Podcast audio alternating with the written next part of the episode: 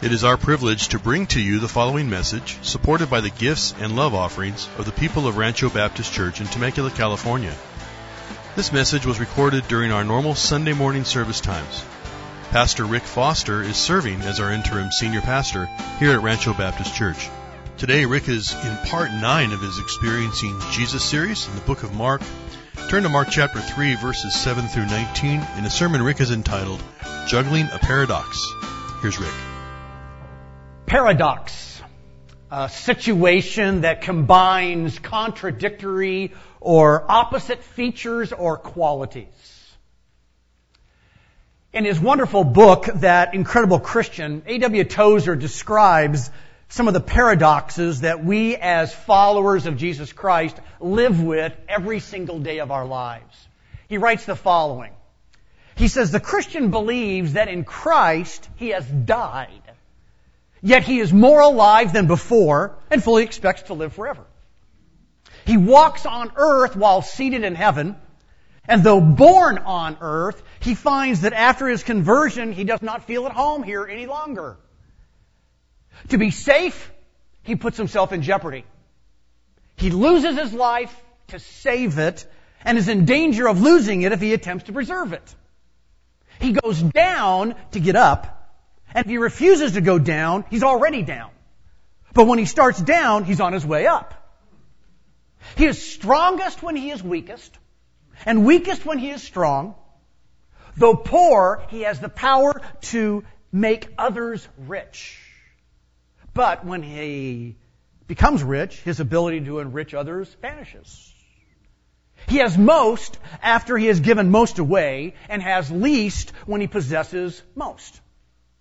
He is highest when he feels lowest, and is most sinless when he is most conscious of his sin.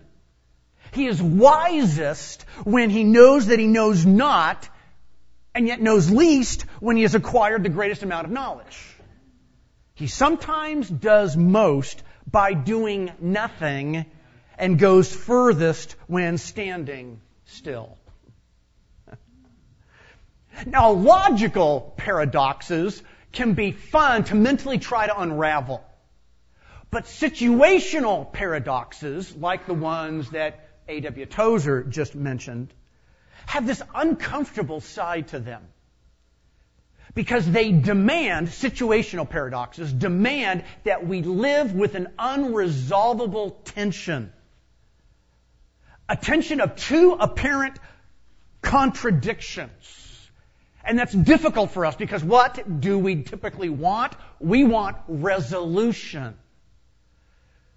Because there is a strain that comes from living in the middle of a paradox. Our lives can look inconsistent and life can seem to be absurd.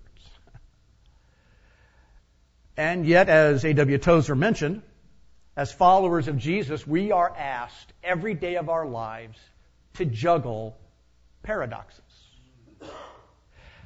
But there's one that we particularly have a very difficult time with. And it's the paradox that Jesus had to juggle in Mark chapter 3, starting at verse 7. If you grab your Bibles with you, I invite you to open to Mark chapter 3 as we continue our study in Mark.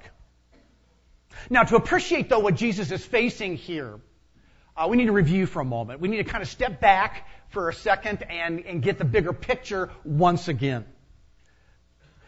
In his first three chapters, Mark is inviting us to simply experience Jesus.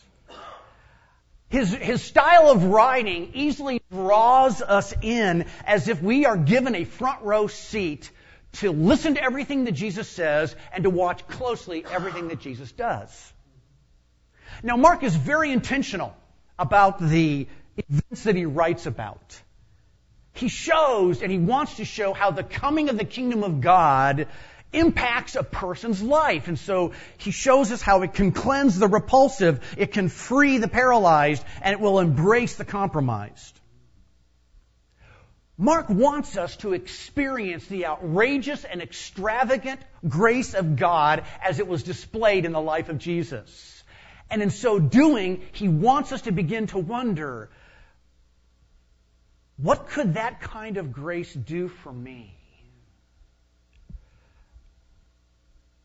But then it almost seems like Mark shifts direction abruptly on us. And we saw this last, or two weeks ago in our last time in Mark. He then tells us three, in three different occasions when Jesus had to field major customer complaints.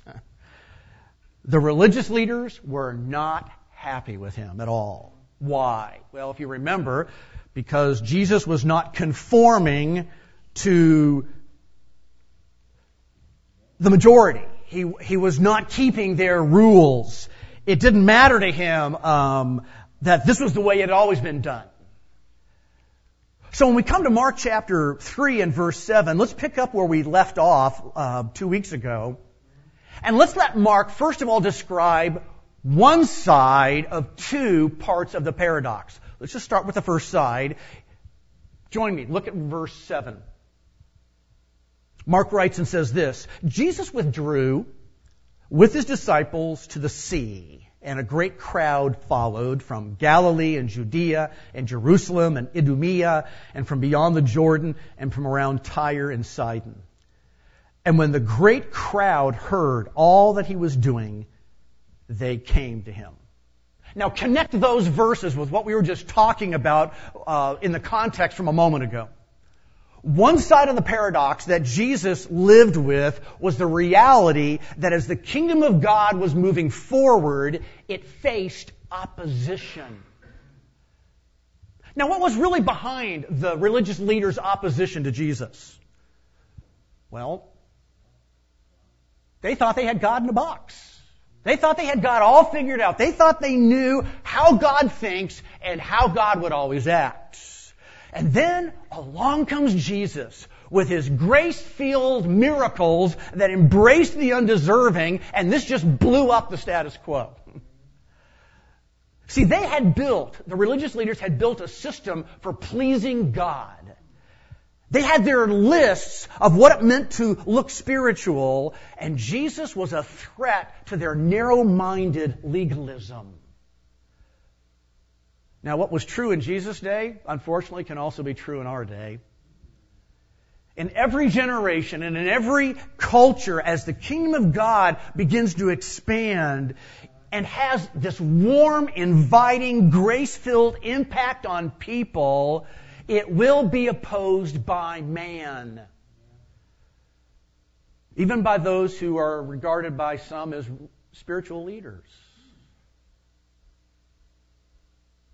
But you need to understand that the opposition was more than just a group of, of others who didn't agree with Jesus. No, it has a more sinister side to it than just disagreement. For drop back to verse 6 of chapter 3, opposition brings a threat. What did we see two weeks ago? That his, or those that disagreed with him, met and counseled together on how to destroy him. That word destroy literally means to ruin, to cause to lose, or in the extreme, literally to put to death. And by the way, this is the very same word used in John 10:10, 10, 10, where the thief comes only to steal, kill, and destroy. In other words, what they were doing is literally satanic opposition to the work of the kingdom of God moving forward. And the extremes that they're willing to go to shows how resistant they are to change. The only option they had was we got to get rid of this guy. And Jesus knows this. And the pressure on him is immense. Imagine every day what he says and what he does is being critically observed by those that are committed to bringing him down. And since the Lord is fully man as well as being fully God, that means he felt intensely the pain of this kind of hatred against him. This kind of threat brought emotional discomfort and pervasive alienation. Because he's just a man too, like us. So here's the important question. How does Jesus respond to the threat of opposition? Well, look at verse 7. How does it begin? Jesus withdrew. To withdraw is a change of direction. In other words, instead of remaining in the context of, of confrontation, Jesus decides to head off on a new path. Well, what's the new course that he charts? Well, look at the end of verse 8 and then the start of verse 10. Verse 8 ends with these words, and when the great crowd heard all that he was doing, they came to him. Why? Start of verse 10. For he had healed many. Jesus specifically responds to the threat of opposition by beginning to build into those who came to him. In other words, of con- instead of constantly knocking his head against the, rest- the, the resistant, the intransigent, he pours himself into those who are open to him. And by the way, this is the same thing Paul did in the book of Acts. You'll notice as Paul goes from city to city, he willingly offers the kingdom of God to the Jews of each city. But if they resist it, if they oppose him, you'll notice that Paul does not waste a whole lot of time in trying to convince the hard-hearted. Instead, he turns and works with the open Gentiles. So what's the first side of the paradox that Mark is trying to help us see? That if we are a part of the, the forward movement of the kingdom of God in this generation and in this community, we will have to live with opposition that will threaten to ruin us. Just like it did Jesus. Well, a paradox has two opposites. So Mark has painted the first side. Now let's allow him to turn and paint the second side of the paradox. Look at the last part of verse 8 with me. When the great crowd heard all that he was doing, they came to him. And he told his disciples to have a boat ready for him because of the crowd, lest they crush him. For he had healed many, so that all who had diseases pressed around him to touch him. And whenever the unclean spirits saw him, they fell down before him and cried out, You are the Son of God! And he strictly ordered them not to make him known. Now again, remember, a situational paradox brings together an unresolvable tension of opposites. So as the kingdom of God moves forward and expands, it will face opposition. What do we now read? At the same time as the kingdom of God moves forward, it faces opportunity.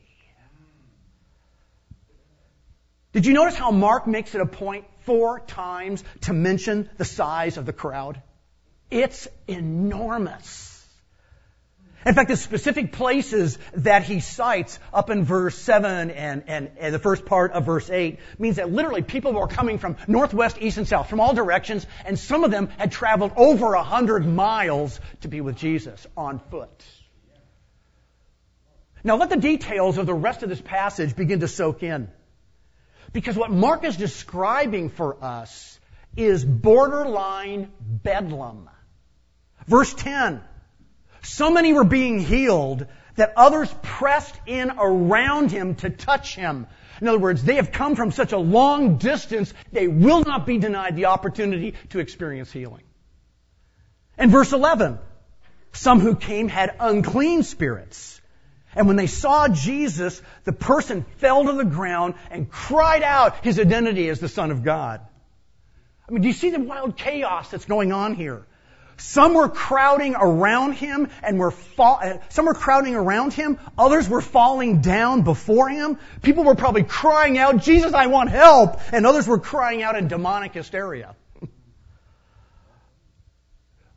but you know, this is what the prophet Isaiah, chapter 61 and, and verse 1, describes that this is exactly what Jesus the Messiah came to do. Listen to these words.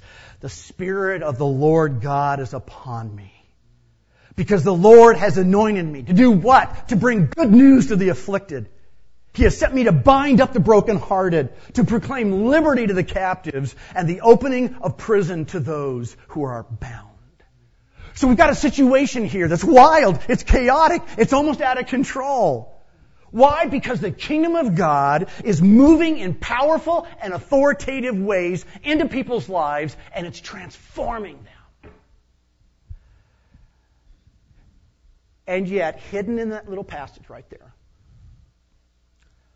Mark points out that even opportunity brings a threat. Look at verse 9. He told his disciples to have a boat ready for him because of the crowd. Here's the threat lest they crush him. Jesus was in danger of being crushed. That word means literally to press against, and in pressing against, to cause trouble or affliction. In other words, the danger was so real and potentially overwhelming, Jesus had his disciples get a boat and have it ready just in case he needed to make his escape. In our day, we would say Jesus had the car running and the doors open for a quick getaway. so here's the other aspect of what makes juggling this paradox so difficult. And that is we so naively think that opportunity is a wonderful condition just to enjoy. But it carries with it the hidden danger that any of us can be crushed by it. The legitimate needs of others demanding attention can overwhelm even as it almost did Jesus. So, as with the first side of the paradox, let's ask on the second side so, how did Jesus respond to the threat of opportunity? Look at the first part of verse 13. And he went up on the mountain. Note the parallel of his response to verse 7 when he withdrew. Not the same word, but the same action. He went up on the mountain, and that was a change of direction. He doesn't remain in the context of demanding popularity. So, what new course does he chart? Well, look at the end of verse 13.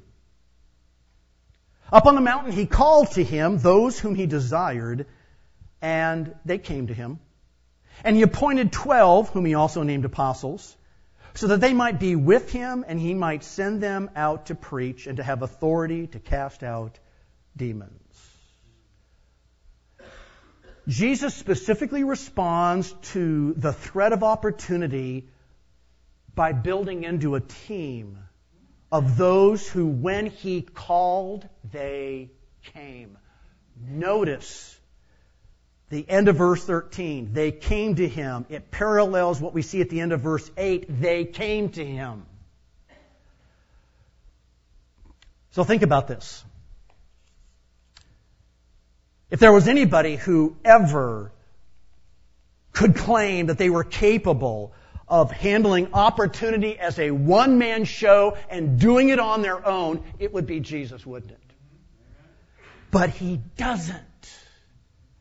He realizes he needs a team of others around him. And why did he build a team? Well, look again closely at verse 14 and verse 15. He had two objectives on his heart. First, amazingly, he wanted others to be with him.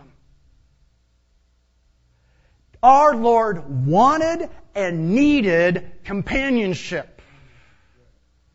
He is not this stoic, independent individual. He built a team in order to enjoy relational intimacy with others.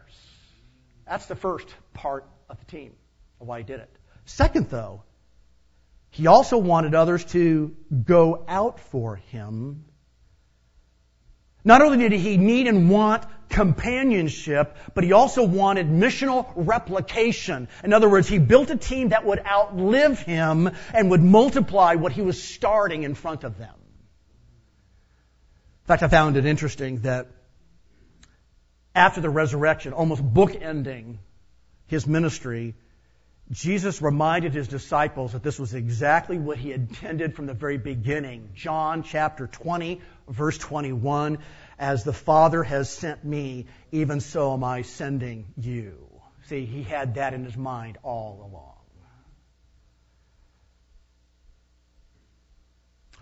See the paradox. the contradictory and opposites on both sides of an unresolvable tension of opposition and opportunity. So what is how what am I supposed to learn then about juggling this paradox? What are we to learn from watching what Jesus did here? Well, let me give you five areas to think about that will help you develop and improve your juggling abilities with this paradox. Um, if we're going to be involved in the expansion of the kingdom of God in this generation and in this community, then first, we've just got to accept that we will always live with the paradox of opposition and opportunity at the same time. We've just got to accept it. The New Testament authors are consistent, whether it's in the Gospels or whether it's into the epistles or the other parts of the New Testament. There is both at the same time a harvest going on and a battle raging. We are to be like farmers who go out into the field, but we're wearing full body armor at the same time. Hmm.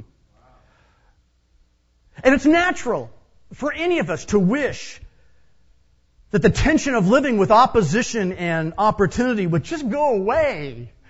And it will one day go away on that day when our Lord finishes making all things new. But until then, isn't it comforting to know that our Lord understands the pressure that it puts on us to live with both of these in the middle of it? Because He felt it too.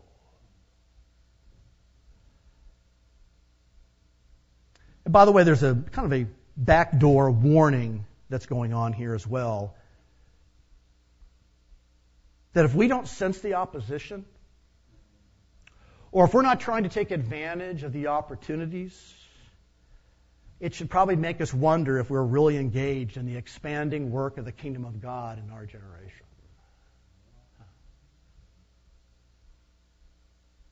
Second area to consider not just do we need to accept the fact that we're living with this paradox of, of both opposition and opportunity, it's never going to go away, but the second area I'd like to have you consider, and that is juggling this paradox means recognizing the threat on each side. Again, both opposition and opportunity have the potential to take us out. Each looks differently. Each works differently, but the end result can be the same. Verse 6, it can destroy.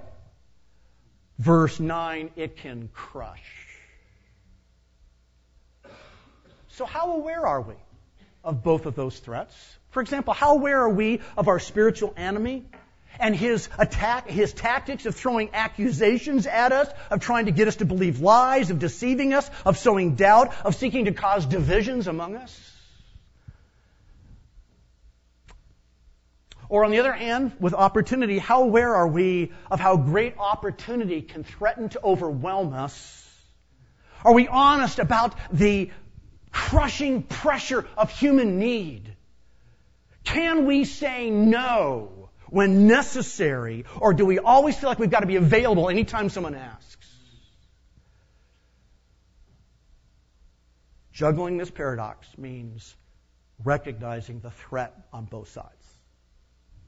Let me give you a third one that will help our juggling skills, and that is respond to the threat of opportunity by building into those who are open, just like Jesus. Now, please note, Jesus was no wimp. He always spoke up when he was opposed, but notice he did not dwell there he kept his focus on those who were willingly coming to him, those that were open to him. So here's the question Who are those around you that show an openness to what you have to say? Who is willing to let you address those wounds and hurts that they carry with the gospel? Who are those who like they did with Jesus here in verse 9, heard maybe about what you have to offer, and they're now initiating to get with you. So sure, yes, they, they call on the phone, they text at, at inconvenient hours. Uh, And sure, their motives may be dominated by a self-centeredness because of their pain. And sure, they have a hard time understanding that you've got to have boundaries and you are not always available. And as we're going to see next week, our Lord even faced the pressure of unrelenting human need. But as Mark 10:45 tells us, he knew he knew that he came not to be served, but to serve and to give his life away as a ransom for many. So, what is your purpose for living? To be served by others, or to give your life away in serving them? Respond to the threat of opposition by building into those who are open. And that's a great segue then to the fourth area, which is respond to the threat of opportunity by building into a team. Again, if our Lord knew that He could not be a lone ranger, then we've got to realize we can't be one either. Even though our culture bows down to the value of rugged individualism, we need to be in community, folks. Because the opportunities that are in front of us will overwhelm us unless we purposefully build a team. Because none of us are indispensable. None of us have any guarantee of how long we're going to be around. now, by the way, don't be overly pressured by this passage. It does not have to be 12 others. uh, it can be just one. Ecclesiastes chapter 4, starting at verse 9. Two are better than one because they have a good reward for their toil. For if they fall, one will lift up his fellow. But woe to him who is alone when he falls and has not another to lift him up. It can just be one other person. And by the way, that brings us to the last of the five that I would suggest you consider. And that is building a team is not just for going out, but also for being together. Notice, again, our Lord wanted both intimacy and impact. He wanted those guys around him and he wanted to send them out. He wanted both. Which means the best teams have both a growing in community and a growing in replication. So I'm convinced by watching what our Lord did that if our relationships with each others are not deeply authentic and engaging, then we have absolutely nothing to offer the world. It doesn't matter how right we are. If our relationships are shallow, because then we'll never have the power to preach and exercise spiritual authority in the name of our Savior.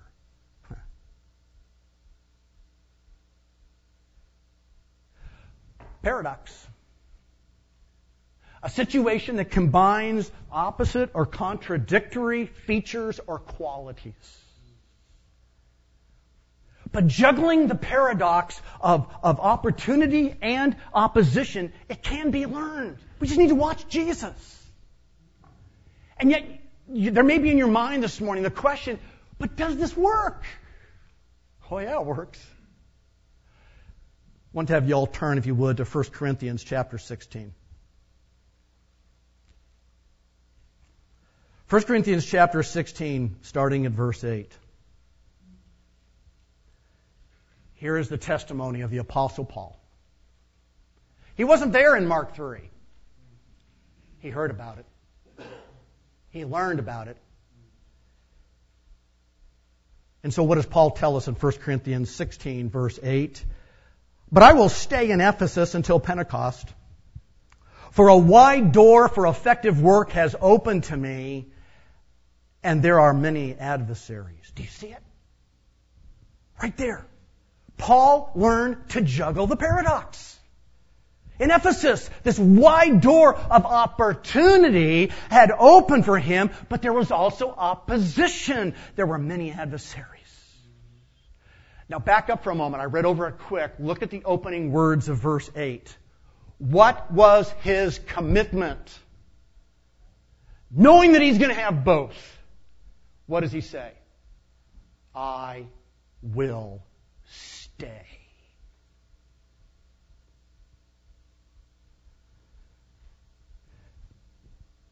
Do some of you need to make that commitment this morning?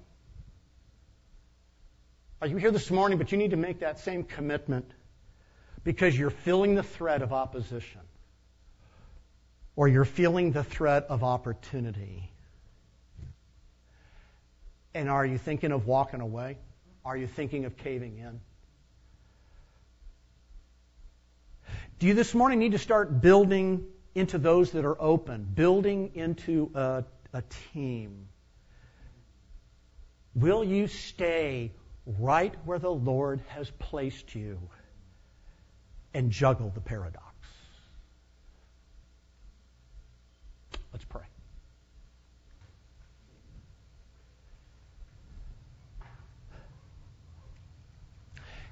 Before we pray, though, maybe your prayer needs to start with Paul's words. You can say it out loud if you want, or you can just say it quietly in prayer. But I want to ask you this morning are you willing to make Paul's commitment? I will stay. So I want you to begin right now. Just tell that to the Lord. Say it to Him. I will stay.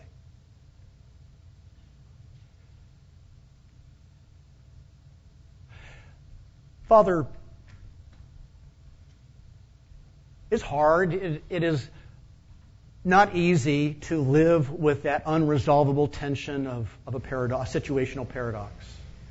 And so many of us in this room have that right now.